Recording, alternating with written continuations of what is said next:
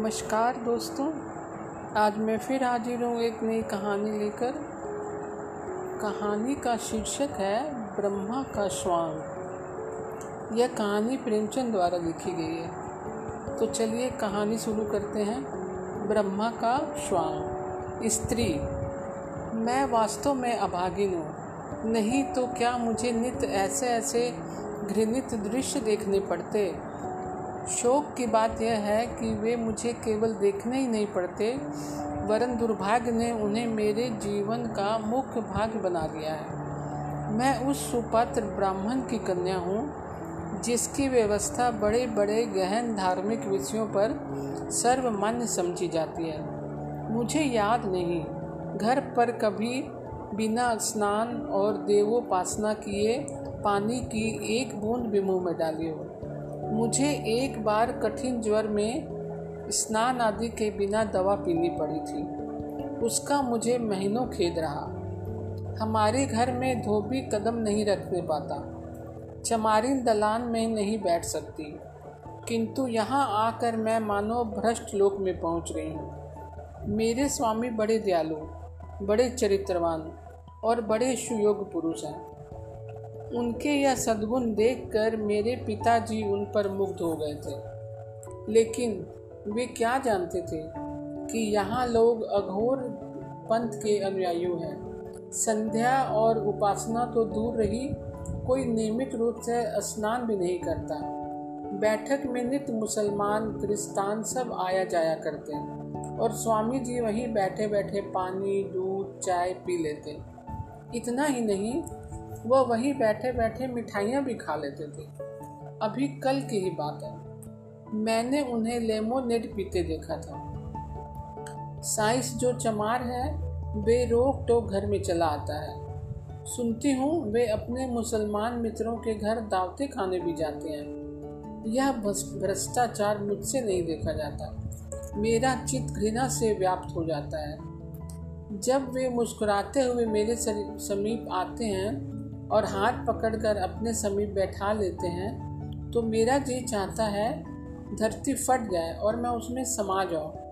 हाँ हिंदू जाति, तूने हम स्त्रियों को पुरुषों की दासी बनाना ही क्या हमारे जीवन का परम कर्तव्य बना दिया? हमारे विचारों का, हमारे सिद्धांतों का, यहाँ तक कि हमारे धर्म का भी कुछ मूल्य नहीं रहा। अब मुझे धैर्य नहीं। आज मैं इस अवस्था का अंत कर देना चाहती हूँ। मैं इस आसुरिक भ्रष्ट जाल से निकल जाऊँगी। मैंने अपने पिता की शरण में जाने का निश्चय कर लिया है। आज यहाँ सह भोजन हो रहा है। मेरे पति उसमें सम्मिलित ही नहीं, वरन उसके मुख्य प्रेषकों में है। उन्हीं के उद्योग तथा प्रेरणा में यह विधमिर अत्याचार हो रहा है। समस्त जातियों के लोग एक साथ बैठकर भोजन कर रहे हैं। सुनती हूँ मुसलमान भी एक ही पक्ति में बैठे हैं। आकाश क्यों नहीं गिर पड़ता? क्या भगवान धर्म की रक्षा करने के लिए अवतार न लेंगे? ब्राह्मण जाति अपने निजी बंधुओं के सिवाय अन्य ब्राह्मणों का भी पकाया भोजन नहीं करती। वही महान जाति इस सदोगति को पहुँच गई थी कि कायस्थों बलियों मुसलमानों के साथ बैठकर खाने में लेस मात्र भी संकोच नहीं करती।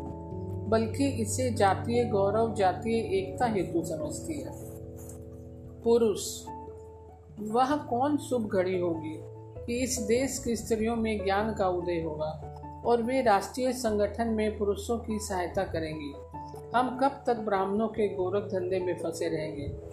हमारे विवाह प्रवेश कब तक जानेंगे कि स्त्री और पुरुष के विचारों की अनुकूलता और समानता गोत्र और वन से नहीं वर्ण से कहीं अधिक महत्व रखती है। यदि ऐसा ज्ञात होता तो मैं वृंदा का पति ना होता और न न वृंदा मेरी पत्नी। हम दोनों के विचारों में ज़मीन और आसमान का अंतर है। यद्यपि वह प्रत्यक्ष नहीं कहती, किंतु मुझे विश्वास है कि वह मेरे विचारों को घृणा की दृष्टि से देखती है। मुझे ऐसा ज्ञात होता है कि वह मुझे स्पर्श भी नहीं करना चाहती। यह उसका दोष नहीं।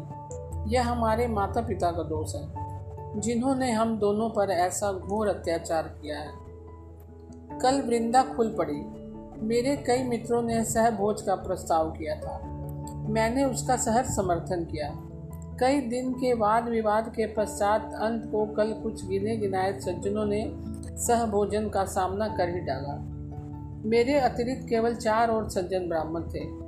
शेष अन्य जातियों के लोग थे।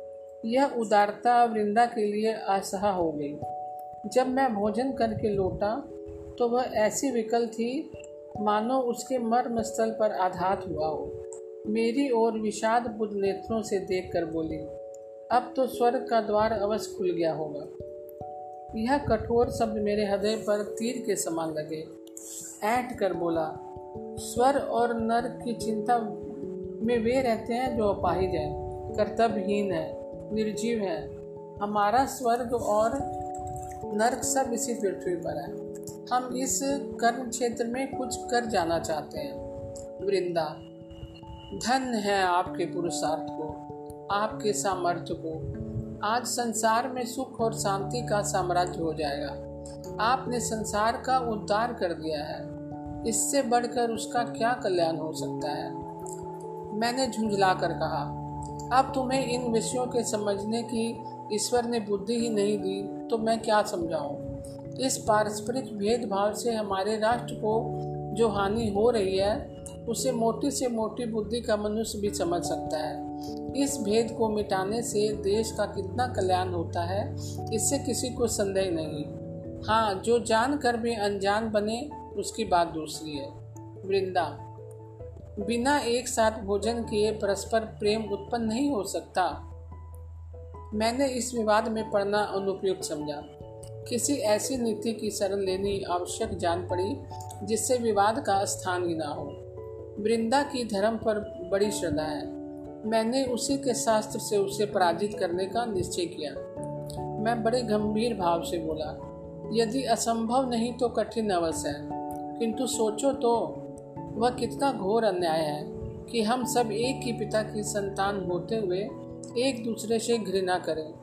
ऊंच नीच की व्यवस्था में मग्न रहें। यह सारा जगत उसी परम पिता का विराट रूप है। प्रत्येक जीव में उसी परमात्मा की ज्योति आलोकित हो रही है। केवल इस भौतिक पर्दे में हम एक दूसरे से पृथक कर दिया है। यथार्थ में हम सब एक हैं। जिस प्रकार सूर्य का प्रकाश अलग अलग घरों में जाकर भिन्न नहीं हो सकता। उसी प्रकार ईश्वर की महान आत्मा पृथक पृथक जीवों में प्रविष्ट होकर विभिन्न नहीं होती। मेरी इस ज्ञान वर्षा ने वृंदा के सुख सदय को तृप्त कर दिया। वह तन्मय होकर मेरी बात सुनती रही। जब मैं चुप हुआ तो मुझे भक्ति भाव से देखा और रोने लगी। स्त्री, स्वामी के ज्ञानोपदेश ने मुझे सजग कर दिया। मैं अंधेरे कुएँ में पड़ी थी। इस उपदेश ने मुझे उठाकर पर्वत के ज्योतिर्मय शिखर पर बैठा दिया है। मैंने अपनी कुलीनता से छोटे अभिमान से, अपने वर्ण की पवित्रता के गर्व में कितनी आत्माओं का निरादर किया है। परम पिता, तुम मुझे क्षमा करो। मैंने अपने पूज्यवाद पति ने, पति से इस अज्ञान के कारण जो अश्रद्धा प्रकट की है, जो कठोर शब्द कहे हैं, उन्हें क्षमा करना। जब से मैंने यह अमृत वाणी सुनी है, मेरा हृदय अत्यंत कोमल हो गया है। नाना प्रकार की सद कल्पनाएँ चित्त में उठती रहती हैं। कल धोबिन कपड़े लेकर आई थी। उसके सिर में बड़ा दर्द था। पहले मैं उसे इस दशा में देखकर कदाचित मौखिक संवेदना प्रकट करती, अथवा मेहरी से उसे थोड़ा तेल दिलवा देती। पर कल मेरा चित्त विकल हो गया। मुझे प्रतीत हुआ, मानो यह मेरी बहन है। मैंने उसे अपने पास बिठा लिया और घंटे भर तक उसके सिर में तेल मलती रही। उस समय मुझे जो स्वर्गीय आनंद हो रहा था, वह अकथनीय है। मेरा अंतनकरण किसी प्रबल शक्ति के वसीभूत होकर उसकी ओर खींचा चला जाता था। मेरी ननद ने आकर मेरे इस व्यवहार पर कुछ नाक भो चढ़ाई, पर मैंने लेस मात्र भी परवाह नहीं की। आज प्रातःकाल कड़ाके की सर्दी थी। हाथ पाँव गले जाते थे। महरी काम करने आई तो खड़ी काँप रही थी। मैं लिहाफ ओढ़े अंगीठी के सामने बैठी हुई थी। किस पर भी मुँह बाहर निक, निकालते ना बनता था। महरी की सूरत देखकर मुझे अत्यंत दुख हुआ। मुझे अपनी स्वार्थ पूर्ति पर लज्जा आई। उसके और मेरे बीच में क्या भेद? उसकी आत्मा में उसी प्रकार की ज्योति है। यह अन्याय क्यों? क्यों इसीलिए कि माया ने हम में भेद कर दिया है। मुझे कुछ और सोचने का साहस नहीं हुआ। मैं उठी, अपनी ऊनी चादर लाकर मैरी को ओढ़ा ली और उसे हाथ पकड़कर अंगीठी के पास बैठा लिया। इसके उपरांत मैंने अपना लिहाफ रख दिया और उसके साथ बैठकर बर्तन धोने लगी। वह सरल सरल हृदय मुझे वहाँ से बार बार हटाना चाहती थी। मेरी ननद ने आकर मुझे कोतूहल से देखा। और इस प्रकार मुँह बनाकर चली गई। मानो मैं क्रीड़ा कर रही हूँ। सारे घर में हलचल पड़ गई। और इस जरा सी बात पर हमारी आँखों पर कितने मोटे पर्दे पड़ गए हैं, यह परमात्मा का कितना अपमान कर रहे हैं। पुरुष, कदाचित मध्य पथ पर रहना नारी प्रकृति ही में नहीं है। वह केवल सीमाओं पर ही रह सकती है। वृंदा कहाँ तो अपनी कुलीनता और अपने कुल मर्यादा पर जान देती थी? कहाँ अब साम्य और शहरदा की मूर्ति बनी हुई है? मेरे उस सामान्य उपदेश का यह चमत्कार है। अब मैं भी अपनी प्रेरक शक्तियों पर गर्व कर सकता हूँ। मुझे उससे कोई आपत्ति नहीं कि वह नीच जाति की स्त्रियों के साथ बैठे, हंसे, बोले, उन्हें कुछ पढ़ कर सुनाए। लेकिन उनके पीछे अपने को बिल्कुल भूल जाना मैं कदापि पसंद नहीं कर सकता। तीन दिन हुए। मेरे पास एक चमार अपने जमींदार पर नालिश करने आया था। निस्संदेह जमींदारों ने उसके साथ ज्यादती की थी, लेकिन वकीलों का काम मुफ़्त में मुकदमे दायर करना नहीं। फिर एक चमार के पीछे एक बड़े जमींदार से बैर क्यों करो? ऐसे तो वकालत कर चुका। उसके रोने की भनक वृंदा के कान में भी पड़ गई। बस, वह मेरे पीछे पड़ गई। कि इस मुकदमे को ज़रूर लो। मुझसे तर्क वितर्क करने पर उद्धत हो गई। मैंने बहाना बनाकर उसे किसी प्रकार टालना चाहा, लेकिन उसने मुझसे वकालतनामे पर हस्ताक्षर कराकर तब तक पिंड छोड़ तब हस्ताक्षर कराकर तब पिंड छोड़ा। उसका परिणाम यह हुआ कि पिछले तीन दिन मेरे यहाँ मुफ़्त खोर मुवक्किलों का तांता लगा रहा और मुझे कई बार वृंदा से कठोर शब्दों में बात करनी पड़ी। इसी से प्राचीन काल में व्यवस्थकारों ने स्त्रियों को धार्मिक उपदेशों का पात्र नहीं समझा जाता था। इनकी समझ में यह नहीं आता कि प्रत्येक सिद्धांत का व्यवहारिक रूप कुछ और ही होता है। हम सभी जानते हैं कि ईश्वर न्यायशील है, किंतु न्याय के पीछे अपनी परिस्थितियों को कौन भूलता है? आत्मा की व्यापकता को यदि व्यवहार में लाया जाए तो आज संसार में साम्य का राज हो जाए।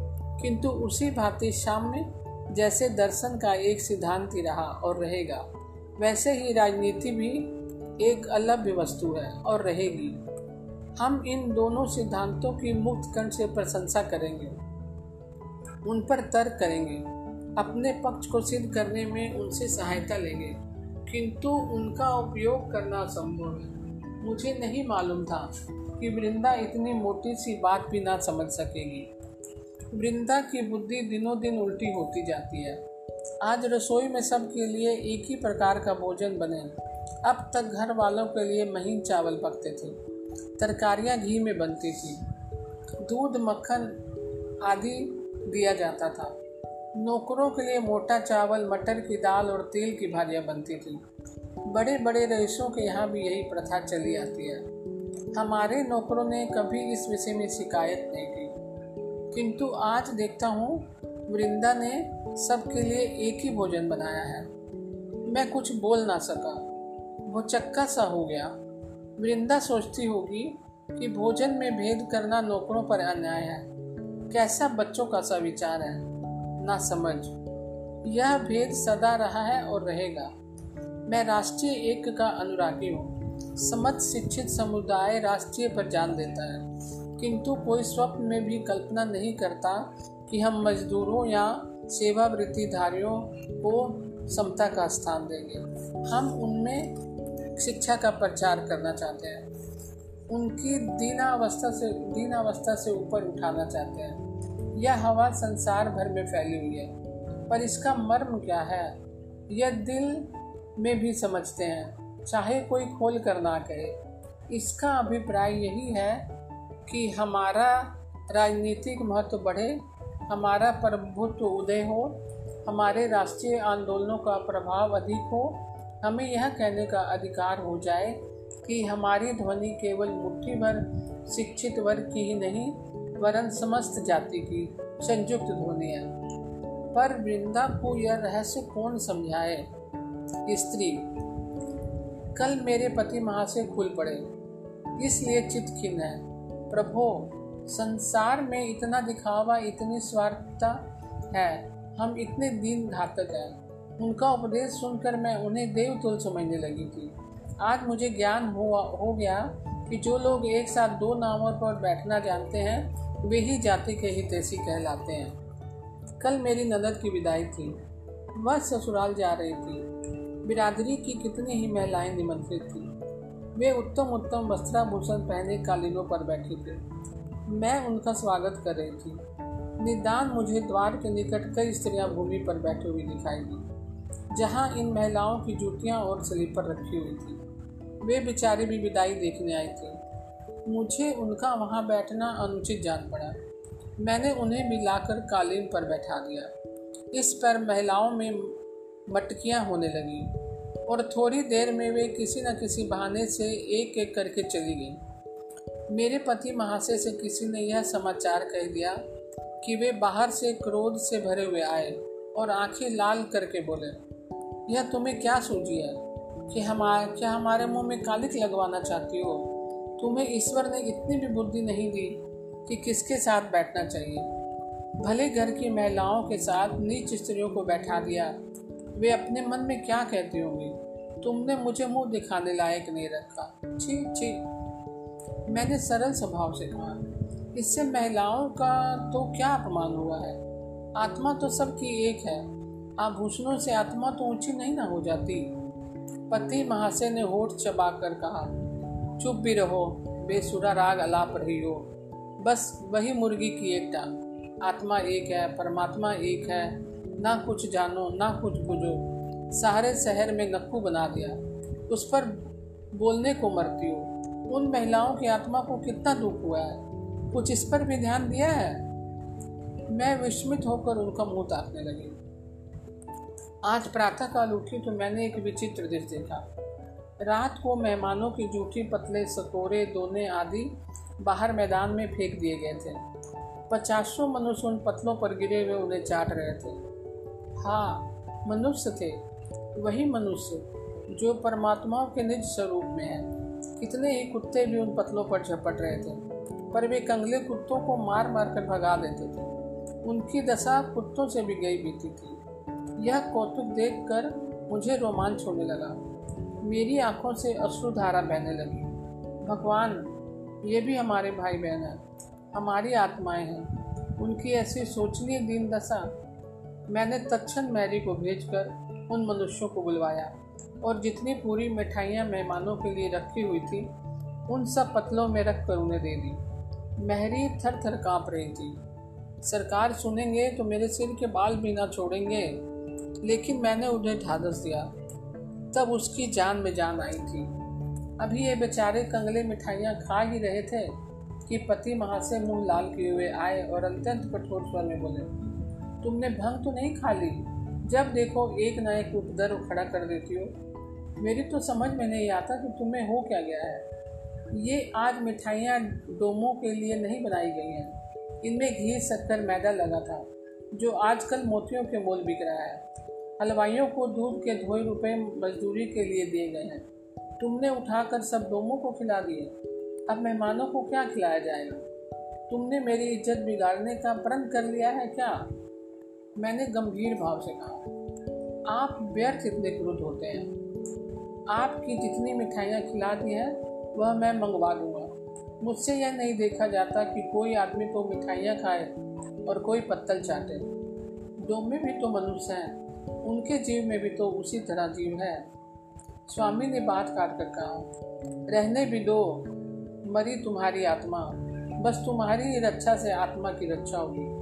यदि ईश्वर की इच्छा होती कि प्राणी मात्र को सम्मान, सुख प्राप्त हो तो उसे सबको एक दशा में रखने से किसने रोका था? वह ऊंच नीच का भेद होने ही क्यों देता है? जब उसकी आज्ञा के बिना एक पत्ता भी नहीं हिल सकता तो इतनी महान सामाजिक व्यवस्था उसकी आज्ञा के बिना क्यों कर भंग हो सकती है? जब हम स्वयं सर्वव्यापी हैं तो हम अपने ही को ऐसे ऐसे घृणोत्पादक अवस्थाओं में क्यों रखते हैं? जब तुम इन प्रश्नों का कोई उत्तर नहीं दे सकती तो उचित है कि संसार की वर्तमान रीतियों के अनुसार चलो। इन बेसिर पेड़ की बातों में हँसी और निंदा के सिवाय और कुछ लाभ नहीं। मेरे चित्त की क्या दशा हुई, मैं वर्णन नहीं कर सकती। मैं अवाक रह गई। हाँ स्वार्थ। हाँ माया अंधकार। हम ब्रह्मा का ही स्वांग बनाते हैं।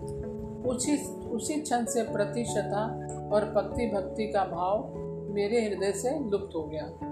यह घर मुझे अब कारागार लगता है, किंतु मैं निराश नहीं हूँ। मुझे विश्वास है कि जल्दी या देर ब्रह्मा ज्योति यहाँ अवश्य चमकेगी और वह इस अंधकार को नष्ट कर देगी। तो दोस्तों, कैसी लगी आपको यह कहानी? कल मैं फिर एक नई कहानी के साथ हाजिर होंगी। तब तक के लिए नमस्कार।